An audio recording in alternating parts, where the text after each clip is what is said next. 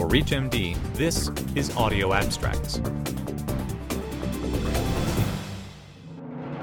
The Valsalva maneuver is a safe and internationally recommended first line emergency treatment for supraventricular tachycardia, which is a common group of cardiac arrhythmias. But the use of cardioversion is successful only 5 to 20% of the time in clinical practice and patients who remain in supraventricular tachycardia are usually treated with intravenous adenosine. Adenosine causes transient asystole and carries substantial side effects. Many patients report a sense of impending doom or feel that they are about to die during treatment. A study published online in The Lancet on August 24, 2015, assessed whether a modified Valsalva maneuver would be more effective than the standard Valsalva maneuver at restoring sinus rhythm in patients presenting to hospitals with supraventricular tachycardia.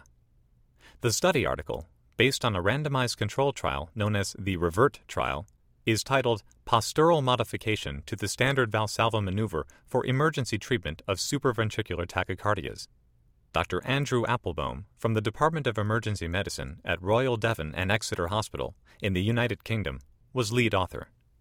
The trial was conducted in 10 emergency departments across southwest England between January 2013 and April 2015. 433 adults presenting with supraventricular tachycardia, but excluding atrial fibrillation and flutter, were randomly assigned to receive one of two Valsalva maneuvers a modified Valsalva maneuver, done semi recumbent with supine repositioning and passive leg raise immediately after the Valsalva strain, or a standard semi recumbent Valsalva maneuver. The primary outcome was return to sinus rhythm at one minute after intervention. The results? In the modified Valsalva group, 93 of 214 patients, or 43%, achieved the primary outcome of sinus rhythm at one minute by comparison, only 37 of 214 patients, or 17%, achieved sinus rhythm at one minute in the standard Valsalva group. The authors concluded that this simple, cost free, and well tolerated postural modification to the standard Valsalva maneuver is highly effective, resulting in a substantial reduction in the number of patients needing other emergency treatments, particularly adenosine.